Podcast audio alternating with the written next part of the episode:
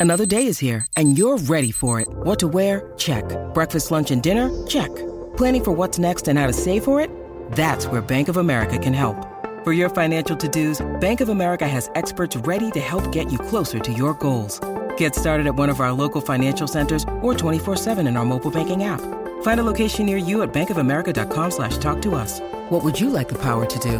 Mobile banking requires downloading the app and is only available for select devices. Message and data rates may apply. Bank of America and a member FDIC. Hello and welcome to the latest episode of the Manchester is Red podcast from the Manchester Evening News. I'm your host Rich Fay and I'm in different surroundings today. I'm still joined by Tyrone Marshall. Hello. And Samuel Luckhurst. Hello. We've been uh, we've been moved. One of the other deadline day deals you might not have heard about is we've been kicked out of our usual podcast studio and we're in this uh, what's Box room. strange, isn't it? I mean, Yes, it, I I feel like I'm Lee Sharpe trying to use the corner flag as a microphone at Yeah, the that's moment. it's all very similar.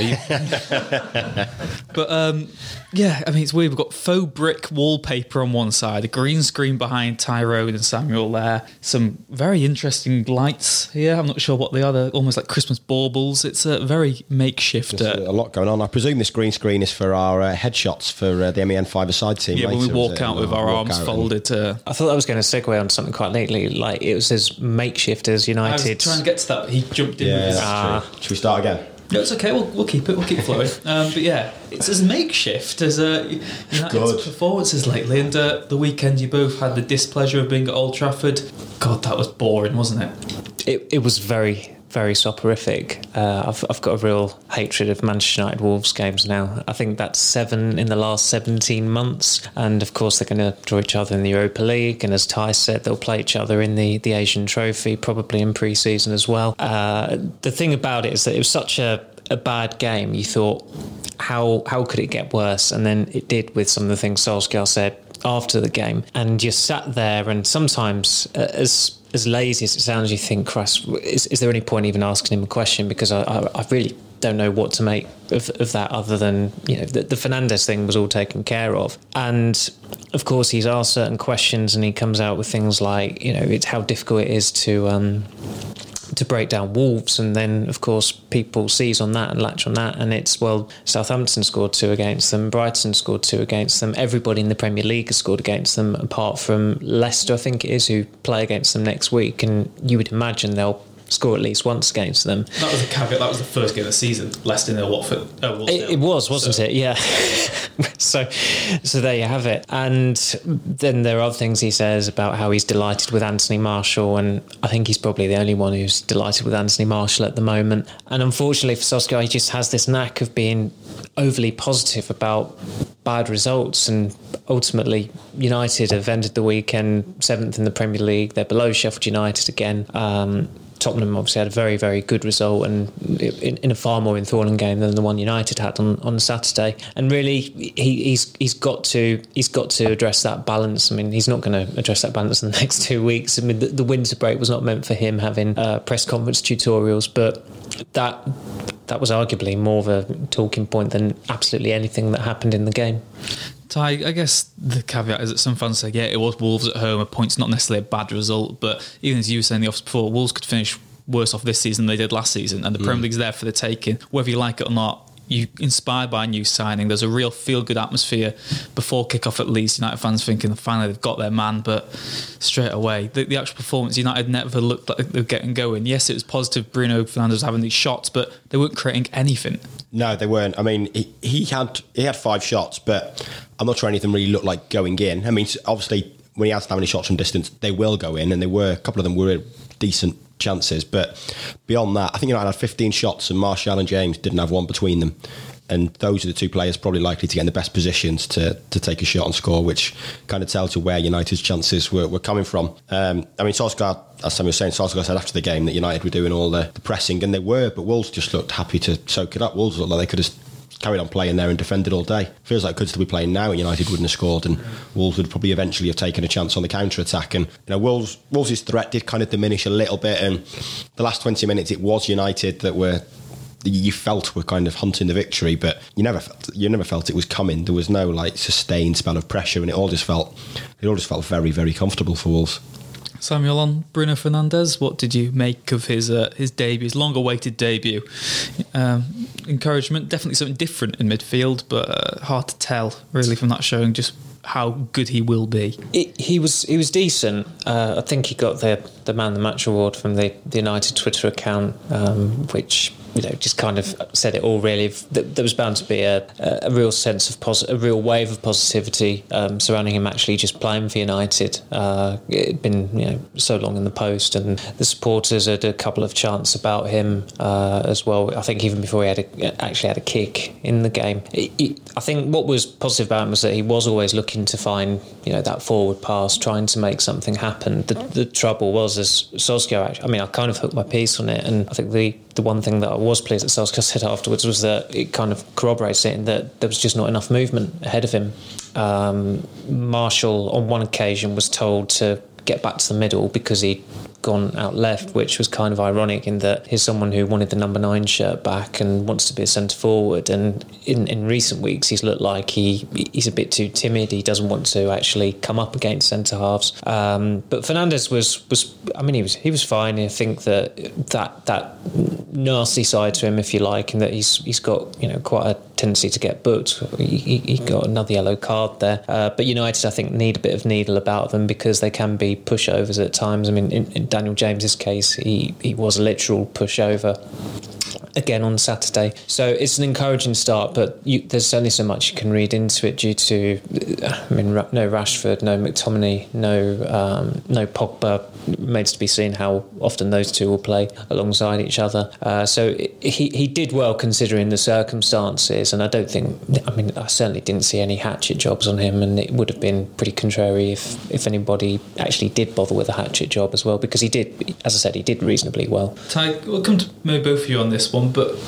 with Bruno Fernandes there, you've both already hinted at maybe going forward. What do you think is United's best midfield selection? I know we've all written the, this piece, we've contributed mm. to a piece that will be on the MEN now about what we think United's strongest 11 is, but Pogba, Fernandes, and then is it Fred and McTominay, or do you put the caveat that Pogba, Pogba won't play? Well, I mean, Pogba was, was in the selector we used, so you have to include Pogba, but the reality is you know, I mean, he may not. Who knows when he's going to be fit? It's been a complete mystery for a long time now, hasn't it? And you'd have to think, I mean, will he ever play for United again? He's. It would be astonishing if he didn't leave in the summer. So how often they play together, as Samuel said, is remains to be seen. It, it, going forward, I mean, it, it's difficult to say this season. Presuming Pogba is still going to be out for a little while, if you take Pogba out of the equation, you'd say the best midfield is McTominay, Fred, Fernandes. for me, going forward, I think you need at least one more body in there. I think you need one more, slightly more defensive midfield. It all depends where Solskjaer wants to play Fernandes. I think one of the issues on Saturday was that he played in an advanced role first half and then played in a defensive role. Which, which role do you think he's better in? I think he can play both, depending on the opposition. I think he'd probably look more of a threat in the advanced role. I think it just shows United issues in midfield. I mean, what they really needed was two Bruno Fernandes to, to play yeah. either role. Um, so I think it, this season, if you've got McTominay back, I think ideally you'd have McTominay and Fred sitting and Fernandes further forward. Going forward, if you can get a Maddison or a Grealish this summer, I think you'd have Maddison in that advanced role and you'd have Fernandes alongside Fred or McTominay at the moment, or another signing and, and Fred and McTominay become squad players. Two can one. Very, very good squad players at that. Just like that, yeah. Someone, do you agree with that? I mean, more or less, yeah. Um, I think for, for, the time being, I think he might have to play as the as the ten because they haven't got anyone anywhere near good enough to play that role. M- Mata can be from time to time, but again, as Ty said, it, it, really is dependent on on the opposition. I think come the Chelsea game in uh, in two weeks' time, then you'd say play Fernandes as the ten, and it will probably be Fred and McTominay as the as, as the two midfield, not McTominay, Matic as the two midfielders. Um, so it, again, it was it was diff, it was difficult to tell from that game at the weekend which position is he is best suited to. It does raise more questions about the United transfer strategy that they sign a player and within one game they've played him in two different positions. Now I know that was that was a consequence of the way the game was developing because they just weren't harming Wolves whatsoever. And Solskjaer thought that they got a bit more joy playing Fernandes deeper. And fair enough, you, you need that tactical flexibility as well. But he did say, I mean, you, you were there on Carrington, at Carrington on Friday. He, he pretty much said he didn't know what his best position was. Th- that's that's quite disconcerting for someone who you've signed clearly to improve the first eleven and, and to go straight into the team. And someone that Solskjaer says they've been tracking for so long, they've wanted for so long, but you've wanted a player that you don't know where, where you're going to use him.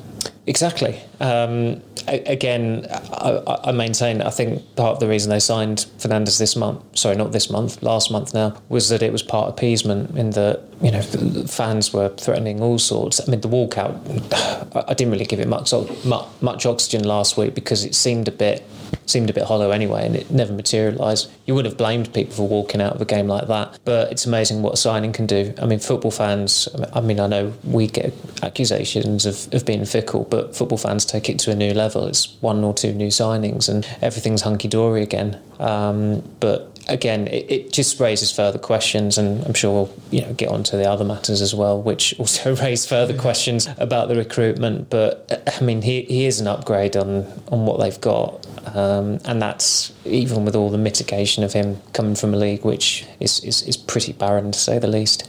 Ty, one of the maybe few positives to say from the weekend was it was quite a good defensive performance from mm. at times, and Traore and Jimenez did cause problems for Wolves, but Lindelof and Maguire's partnership looking better. Wan-Bissaka was good, Shaw's decent at times as well. Uh, what have you made of United's uh, back four as of late? Uh, a lot better actually. I wrote a piece of the Arsenal game on New Year's Day and was quite critical of them being a hundred and fifty million pound defence or whatever it was, and they just didn't look they didn't look like a unit at that point at all. But they have improved a lot, I think, recently. Thought Maguire and Lindelof were really good on Saturday in that they defended really well, made really good decisions, but they did it in such an unfussy way that it didn't really catch the eye. There's a couple of times where long balls went towards Jimenez competing with Maguire, and Maguire just brushed them aside, mm. chested them down, headed to a teammate, and it was all just really sensible and calm defending that a, a lot of the time you see a defender catching the eye it's because there's been a mistake somewhere else.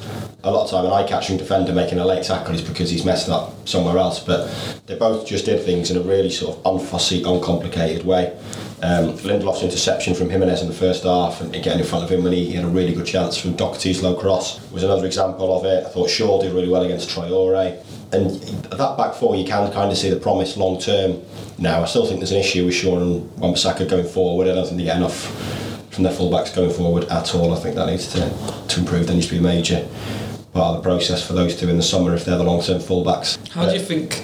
And, I mean, and this is a difficult question, but do you think that's just down to the players themselves having to learn how to attack more? Do you think that's a tactical change that can happen, or do you think maybe the wingers ahead of them need to bring them into play more? I, I think I think they need to develop their games better going forward. Um, I mean, if you're playing if you're playing inverted wingers, and there should be space to get around, but it doesn't look when they both have the ball in the final third. It doesn't look particularly natural to me at the moment. Like they've done. I mean, I know Wan-Bissaka was a former winger, but I think we all wonder how he ever played that position. I think I could have played for that team. Yeah, when he gets in the final third, he looks uncertain, and at the same to a certain extent with Shaw and.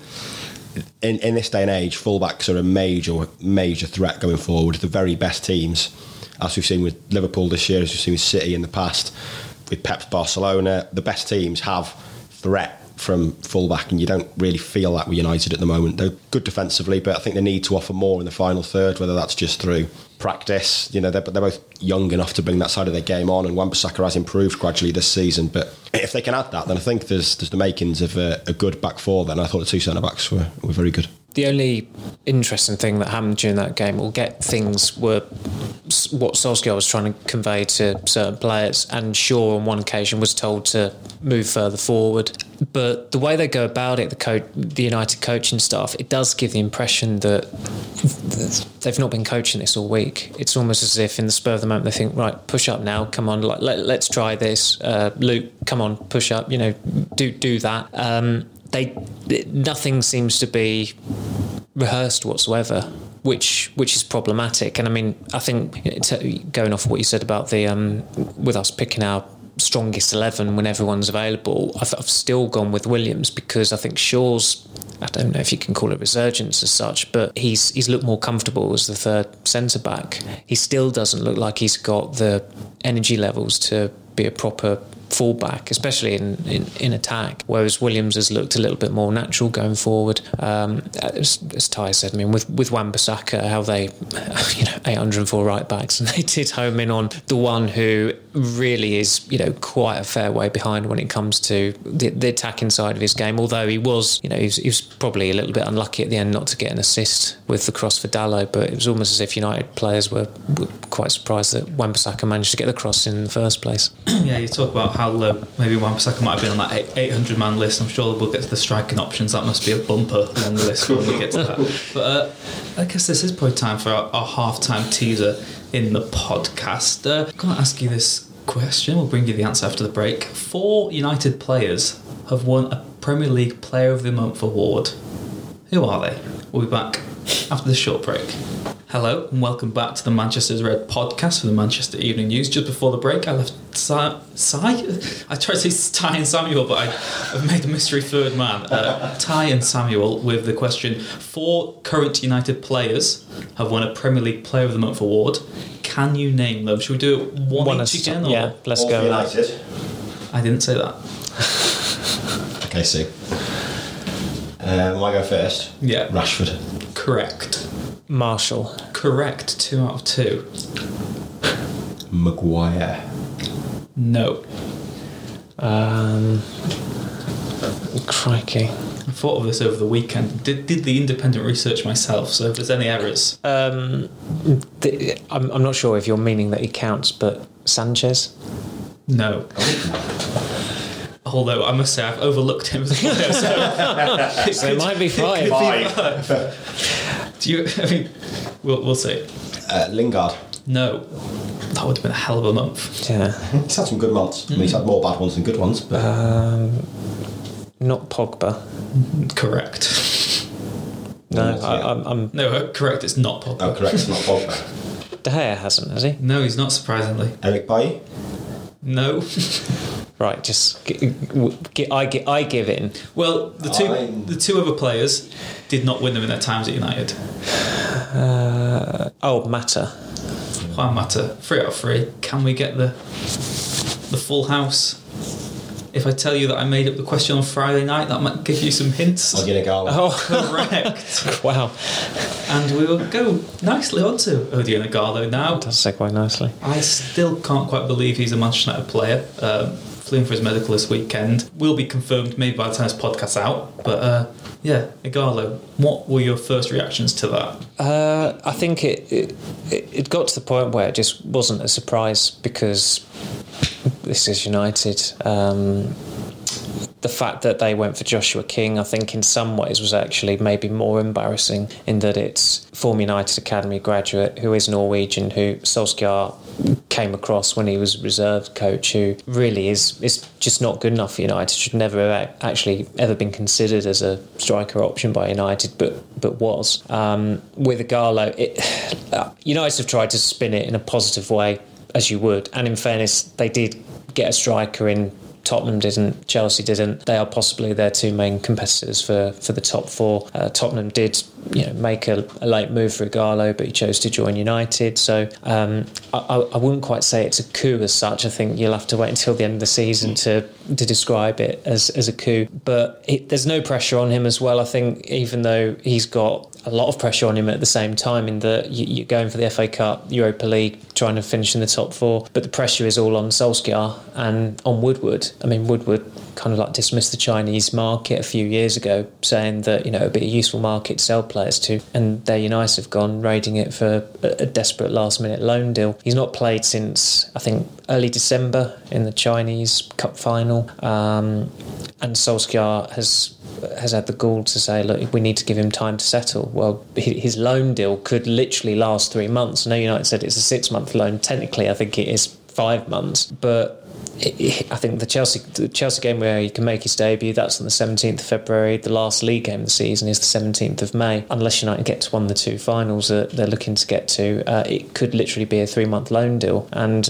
in, in a way, I, I kind of like feel not, not not feel sorry for him such, but some people are clearly going to make the look at what you could have had in Erling Haaland and look what you've ended up with. It is a daft comparison, and uh, I mean Haaland's got seven goals already. I, I don't think I think Ighalo will have done well if he gets five goals. Um, just that's that's the low level of expectation there, and that is on Woodward, and it's also on Solskjaer. And I think you know the, the game is up now with Woodward. This whole thing about he has nothing to do with recruitment, and uh, he just signs off the deals, and there you've got uh, Ighalo's agent saying that I spoke to the top boss. That's that. They were, those were his words, and the Norwegian newspaper he spoke to clarified that the top boss was was Woodward. So he's, he's still very much involved in recruitment, as we all suspect, as we suspected all along. But you know, I think one thing United certainly do excel at um, in the post Ferguson era is passing the buck. Ty, it's great to see though a player who's supporting that his whole life finally get the, the chance to play for the club. You know, it generally does mean that to him. But what role do you think he actually will play?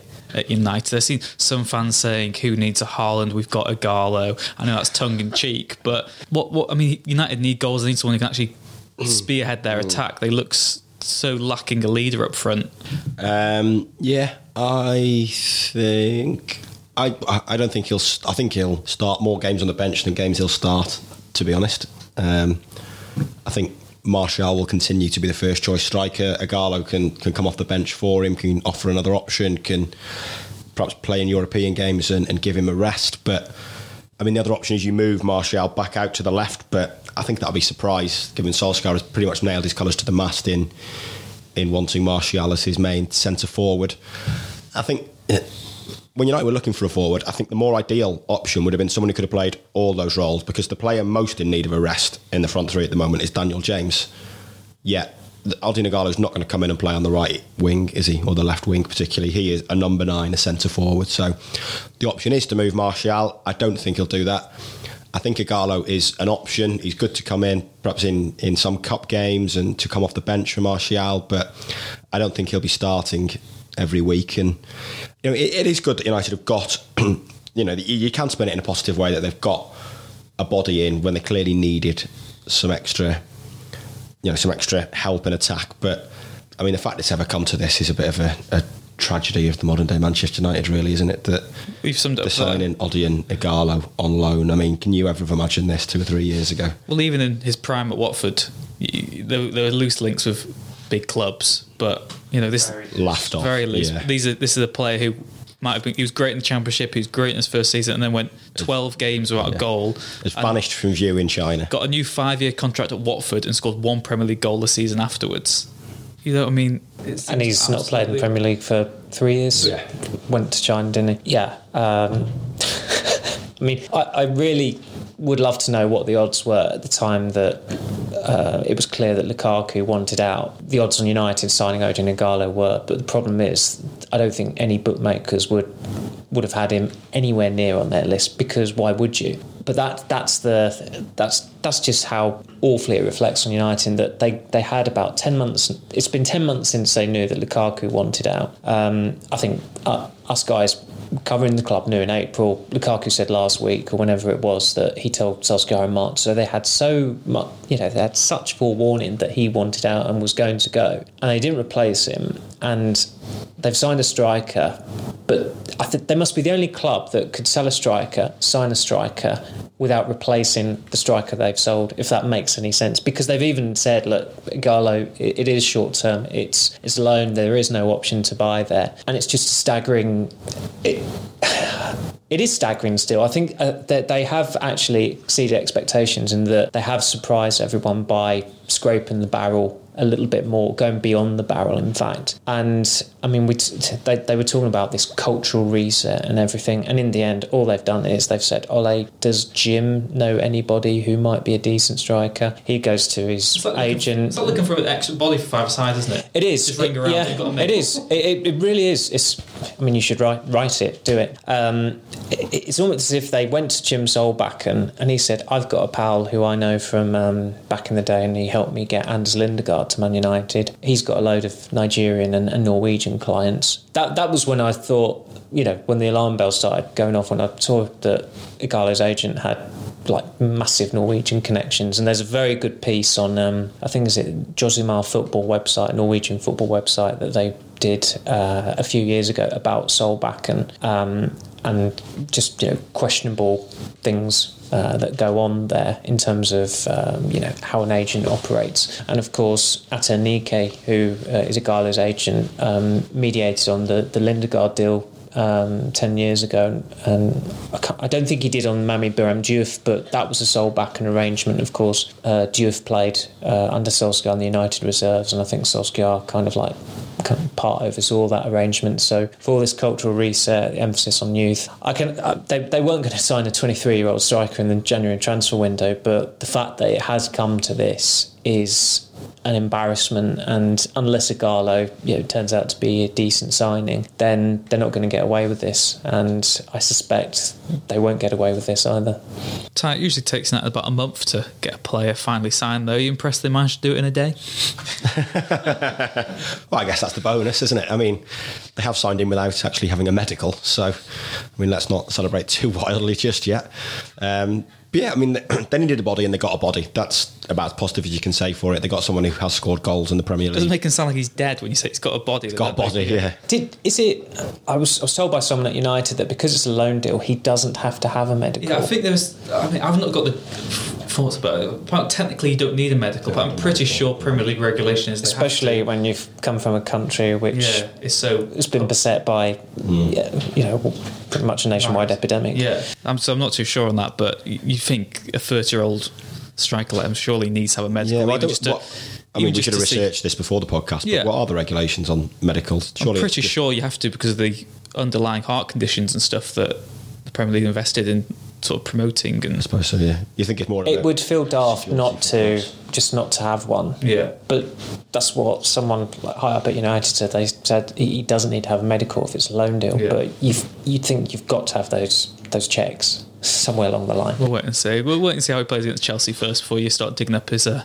injury record and stuff like that but uh, Ty as Samuel said earlier it's been a a, a, big weekend again in the top four. United yet again. I know you put that stat on Twitter. Is it nine times now or eight? Eight. Times? Eight. The last nine times. Chelsea have dropped points. United have dropped points in the same game week. Do you think top four's done now? Yes. Um, we said it was the other week. They're, they're, they're not good enough, are they?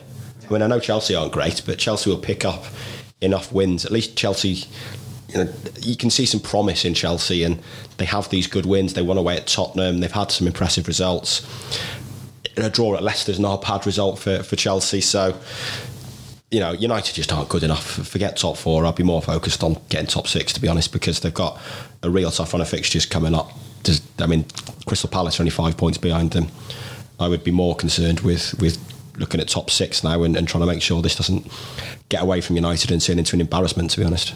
The Europa League is the route to salvation yeah. for all of us, so we don't have to have it next year as well. Um, I think Burnley was the, the final straw there in that that was just such a board, not borderline gimme, but not far off it. In that you you're coming up against a team like that at home, you you should be you know you should be winning it um, irrespective of Burnley's record at Old Trafford recently. And they bottled it. They, they, this team, this squad, just do not have it in them to get to that level of even capitalising on a very erratic Chelsea team who are only fourth. I thought at the start of the season that whoever finished fourth would effectively earn it by by default because there were just there were just too many teams that were in in disarray. And I mean, fairness to Leicester, they've they've had a terrific season, and um, they're gonna they're gonna qualify for the Champions League. They're probably going to finish third as well. But that point still stands with that fourth place side. I mean, Chelsea have been been dire for two months now, I think, um, just dropping points left, right, and centre. And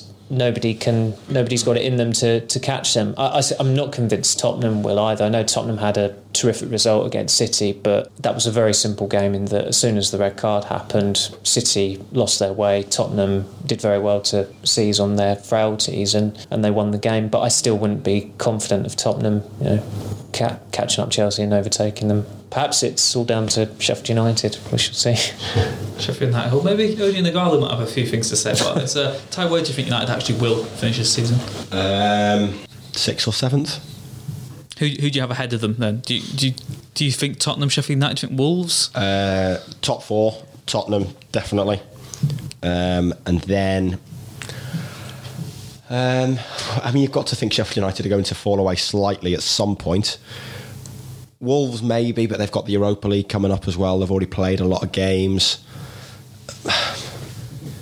Perhaps one of those two. But then the, the chasing pack are beginning to close in on United as well. Yeah. It's just, I mean, those teams are so inconsistent that it, it really is difficult to call. And we, we were talking this morning how tight it is in that sort of mid-table area. I mean, United built up a bit of a gap in fifth not so long ago. That's obviously been eradicated now by the fact they're seventh. And like I say, Crystal, I think Crystal Palace are 13th, 14th, something like that, and are only five points behind. So you know there really is not not much in it. And with that, with that fixture list United have got coming up, it, it could be that they enter. You know, they enter the last ten games of the season down in eighth or ninth, needing to make up ground. It's not not inconceivable that that is the case. Although with this United, they could go and win at Chelsea in two weeks, and we're talking about top four again, and wondering if there's some faint hope of a, a miracle. I'll get the questions ready. Uh, Samuel, winter break now though for United. Well, we call it a winter break. It's February. It's quite actually quite a nice day in Manchester. It's about nine degrees and it's grey, so that tells you all about that. But do you think it's come at a good time for United? They look absolutely knackered, don't they?